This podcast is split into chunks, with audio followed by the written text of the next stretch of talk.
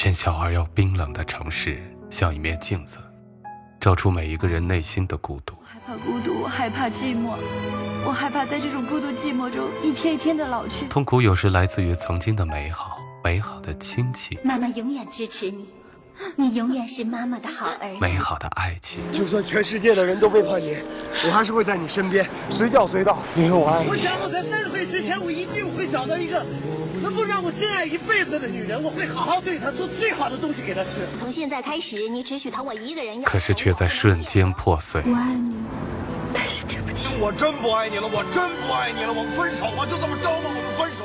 大笨蛋！大笨蛋万岁优秀！我养你这么大，不是让你为爹妈去死，我要你活着。在我高一那一年，爸爸妈妈还是离婚了。我要跟妈妈在一起，我要跟妈妈在一起。这里是我帮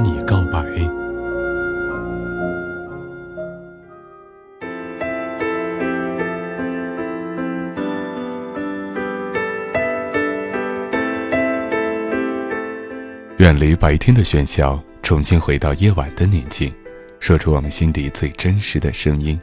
你好，这里是我帮你告白，我是建飞。在今天我们要听到的告白，不是我们听众所写来的自己的故事，而是我在广州日报上看到的这样一条新闻：一位叫做张白的八五后女孩，她在日本留学读博士，她患上了卵巢癌。在病床上备受化疗的折磨和痛苦，可是他依然坚强、努力，还很乐观。他在病床上的时候写下了一封四千字的给自己爱人的情书，枕边书，每一行字都透着浓浓的爱。所以在今天，我们就一起来听一听他的这封枕边书。只是在录的时候有些忐忑，因为怕我录不好。如果有什么不理想的地方，还是希望大家多多包涵，因为想让更多的朋友知道这个可爱、坚强、一直在努力的女孩张白，也希望如果你有能力帮助她的话，就可以联系广州日报，让我们一起来为这个女孩加油、祝福，一起来听一下她的这封枕边书。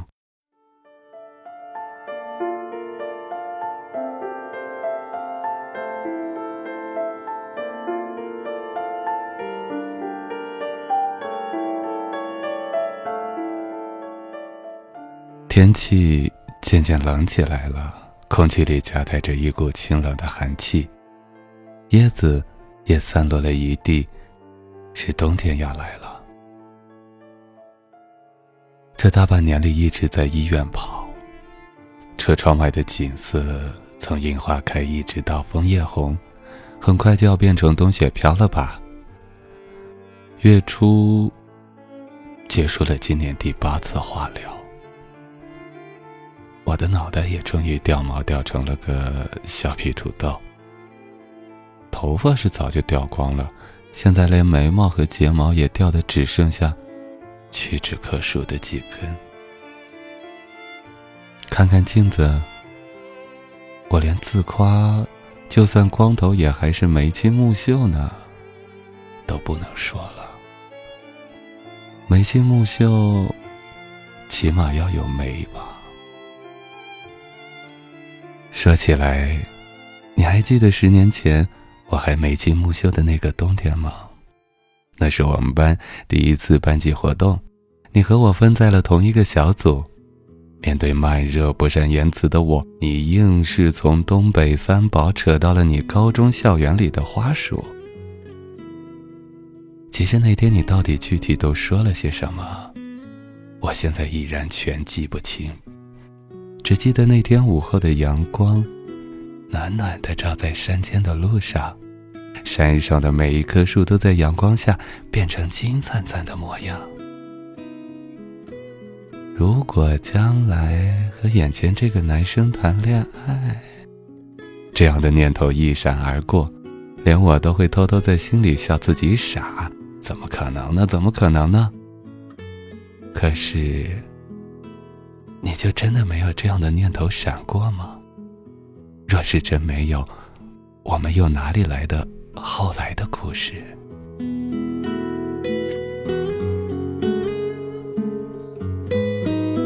六月的考试季你每天找我自习给我补习线性代数最后考试却败给我。这么些年来你一直爱说我笨说我傻说我呆却在背后跟别人说我聪明。这件事一直是你的有力佐证。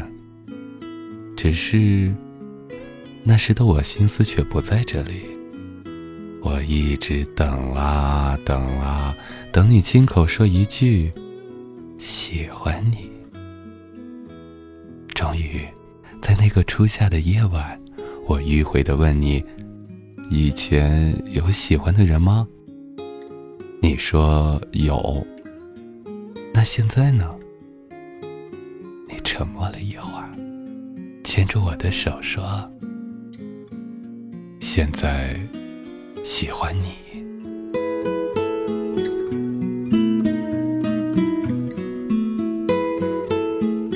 那时的我还梳着骄傲的马尾，那时的你还没有长出那么多皱纹。那时的我们还是两个天真的、冒着傻气的孩子，会为了一块水果硬糖就欢天喜地。和你晚饭后散步，对着树上的鸟儿说话，杨树叶在路灯暖橘色的光里，在温柔的看不见的夜风里翻飞着，像一群金色的蝴蝶。路过学校里的丝瓜架，正是开花的时节。你说好香。跳起来摘一朵给我，到如今，它还躺在我最爱的小说里。你送我的第一朵花儿。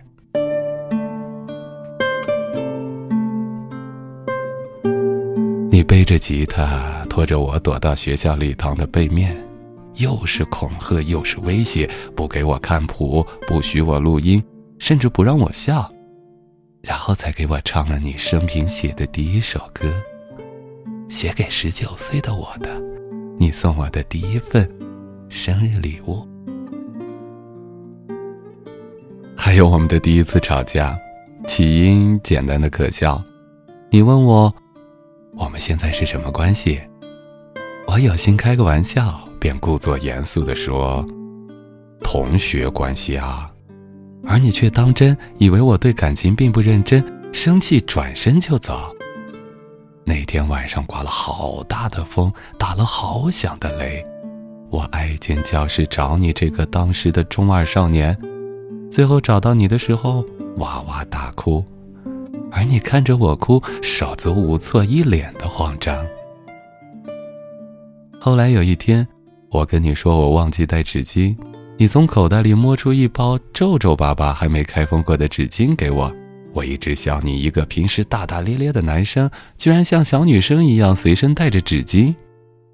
你开始不好意思，后来逼急了才说，还还不都是因为你？上次你哭了，我又不会安慰人，不知道怎么办，我就想下次你要是哭了，起码我能拿出一张纸巾来吧。这个我买了好几个月了，还没用过一次呢。其实后来我还是被你惹哭了好多次，在我常常觉得马上就会分手的磨合期，你那时候是个浑身长刺的小愤青，而我是个古怪又固执的姑娘。吵架的原因千奇百怪又鸡毛蒜皮，每次都相同的是，你从来不来哄我，我一个人躲在寝室哭，一边哭一边想你说过的绝不先说分手的承诺。因为你说，最看不得我难过的脸。不过，值得我骄傲的是，我们从来不因为同一个缘由吵两次架，不翻旧账，是我们心照不宣的共识。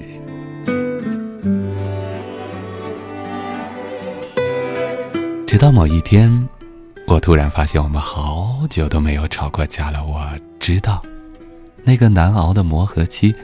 终于过去了，你和我，在彼此的眼睛里长大了。日子就这样波澜不惊，一天天划过。生活里的小细节，因为有爱，也变成了浪漫。我们在一起五周年的那天，你带我去吃大餐，吃的肚子溜圆。然后牵着手沿着北三环一起散步回学校，也有一起吃泡面的日子。大四的时候，我在我四楼的宿舍泡好面，再把你的那份端给你。我还记得自己端着泡面站在你宿舍楼下等你时柔软的心情。后来我有问你泡面好不好吃，你说好吃，我亲手泡的面最好吃了。宿舍的人羡慕死了。你第一次跟我回家，火车晚点的厉害，我们带的吃的不够，到半夜的时候快饿死了，又一心想着我妈包的饺子。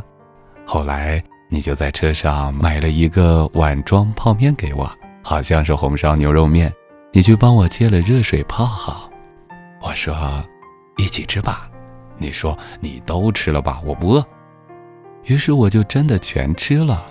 之后你说：“你还真的全吃了呀？怎么不给我留点儿？”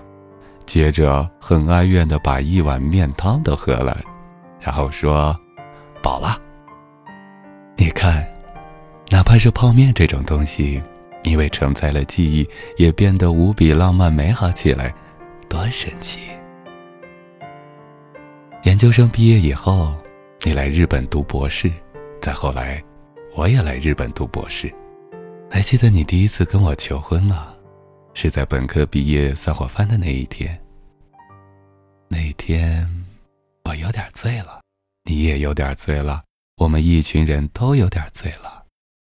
走在回学校的路上，一路上咋咋呼呼的，我和你落在队伍的最后边，你牵着我的手说。嫁给我吧，嫁给我吧！我白你一眼说：“求婚是要拿戒指的。”你晕乎乎的说：“戒指这玩意儿不重要，重要的是要有感情。我现在没有钱买戒指，可是我有感情。”于是我想了一下，就晕乎乎的答：“嗯嗯，那好吧。”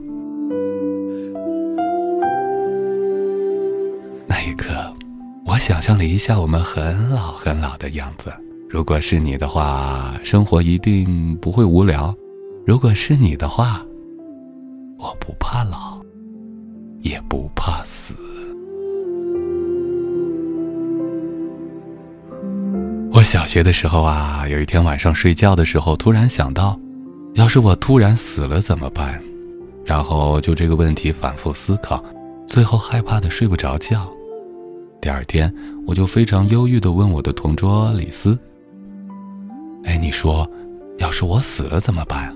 他抬头看着我，笑着敲着我的脑袋说：“小小年纪说什么死不死的，没出息。”后来，我就立志要做个有出息的孩子，所以，我从来没想过，生死考验来的这么快。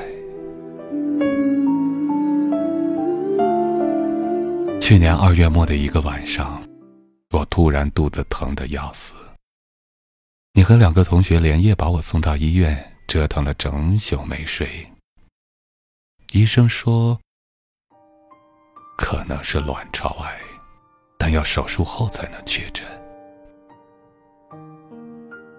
第一次手术结束的时候，医生把我从麻醉中唤醒，只对我说：“结束了哦。”我觉得医生的口气听起来并不轻松，独自在重症监护室忐忑了一夜。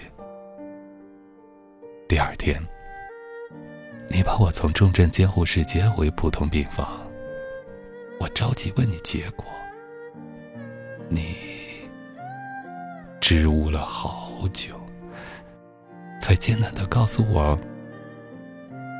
是癌症。即便是已经做了心理准备，我还是觉得很失落。可是我怕你更难过，于是我掩盖住失落的心情，指着自己的肚子，笑着对你比划：“ 你看，大意失荆州了吧？”你趴在床边看着我，不说话。大意失荆州，先失了南阳郡。以后荆州九郡也都会尽数失去。早就明白了的，不是吗？无论多坏的事情，都必须面对它，承认它。只有这样，之后所有的作为才能对改变现实状况有所注意。兵来将挡，水来土掩，这世上的事情不都是这样？所以，我亲爱的你，不要问为什么。这个世界有太多的事情没有为什么。第一次化疗的时候，肚子里像火烧一样，又疼，好像被人插了把刀，还时不时左右扭转一下。我浑身是汗，心里又害怕，还以为自己要死了。鬼哭狼嚎的，半层楼都能听见。医生不得不把我关到楼层一角最大的单人间病房去。护士一直握着我的手，轻声安慰我。我一边哭嚎，一边跟护士道歉：“对不起，对不起，可可可是实在太疼了。”泪眼朦胧里，恍惚看见你站在人群的外围，手足无措，一脸慌张，就像第一次看见我哭的那天一样。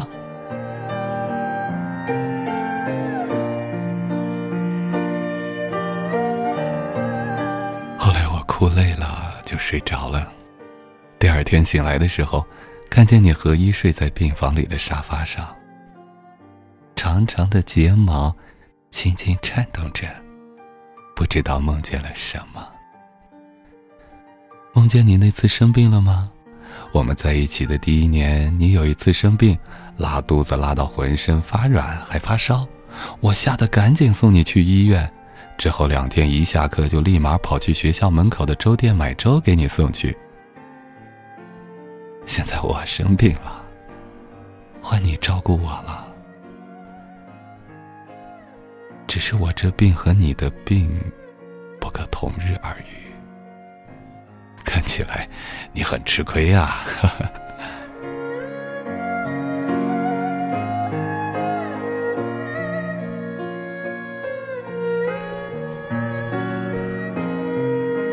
四月。我的头发和那年的樱花一起落了。终于，我要剪去蓄了十年的长发，曾经你最爱的长发。第一刀剪下的时候，好像剪的不是我的发，而是剪在了我的心上，眼泪一下子就喷涌而出。你安慰我说：“别哭。”剃光了头发也还是很好看呢，你怎么样都美。第二次手术的时候是夏天，我手术之后又并发了应激性十二指肠炎，结果硬是在医院住了半个多月。你为了省路费，每天骑一个小时自行车来医院看我，晚上再骑一个小时回家。晒得你手背和手指都不是一个颜色，脚上穿的洞洞鞋，脚背也晒成了波点 style。接着又是化疗，副反应最严重的时候，一整天几乎什么都吃不下。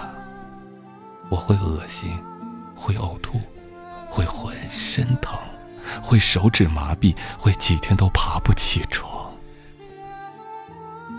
有时候吃着饭，我就突然皱着眉头发起呆来。你问我怎么了，我都说没什么。其实我是想到下一次的化疗，就觉得好难熬。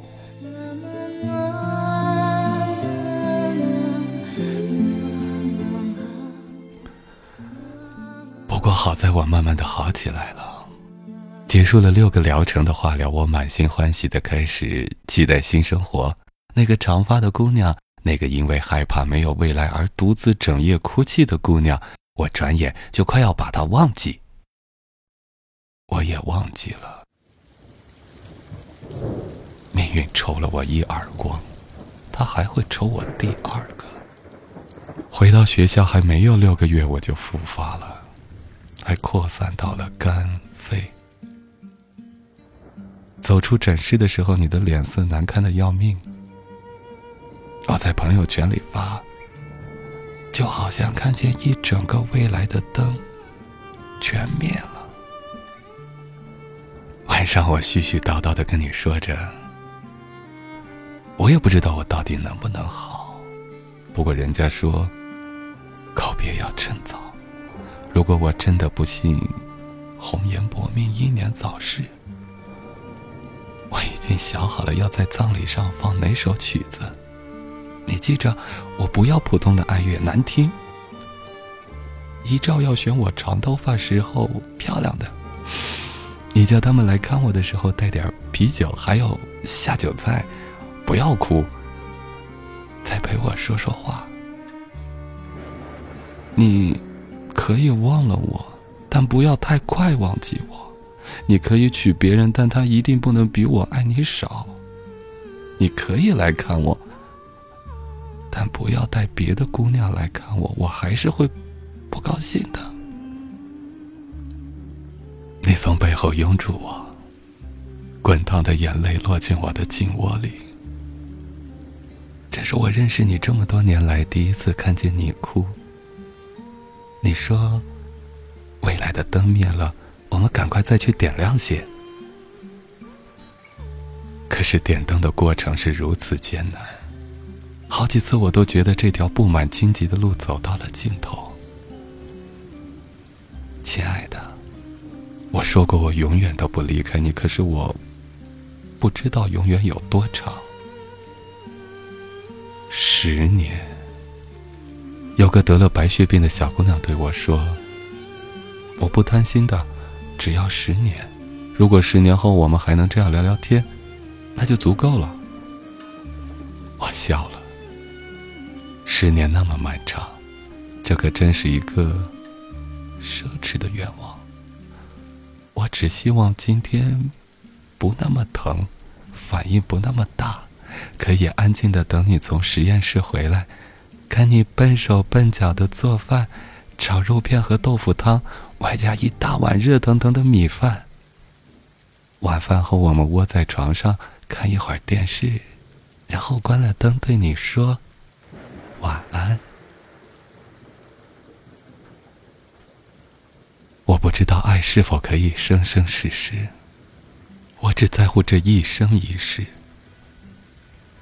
有时我想提前了断了自己，以一种清醒的、有尊严的方式，免得让你看到我插满管子、大小便失禁的样子。可我又那么眷恋着你的温暖，我害怕这一觉睡过去，醒来时忘了你的脸。命运是个不耐烦的监考老师，他一再督促我早点交卷，可我不，我会死皮赖脸的撑到最后一刻。